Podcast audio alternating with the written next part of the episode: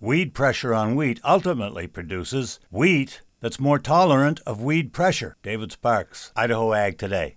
New University of Idaho research raises the possibility that exposing a crop cultivar to several generations of heavy weed pressure may be an effective way to breed more resilient varieties.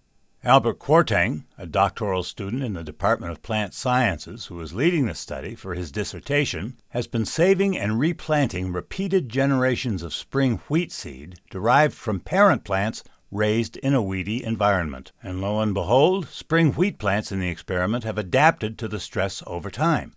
Albert Kwarteng. We started this in 2021. I'm looking at two main weeds that we have, like kochia, which is one of our most troublesome broadleaf weeds, and then ryegrass. And seeing if we expose spring wheat to heavy pressure from these weed species, how would it perform the first generation, after five generations, and then we'll circle back and look at the mechanisms that enable the wheat to survive or produce yield under those conditions. Kwarteng anticipates the project will clarify some mechanisms plants use to cope with stress from weeds, thereby helping wheat breeders. The improved performance they've already noticed could be the result of a gene related to weed competition or a hormone produced by the wheat plants to aid in their self defense. That, friends, is exciting. David Sparks, in association with the Ag Information Network.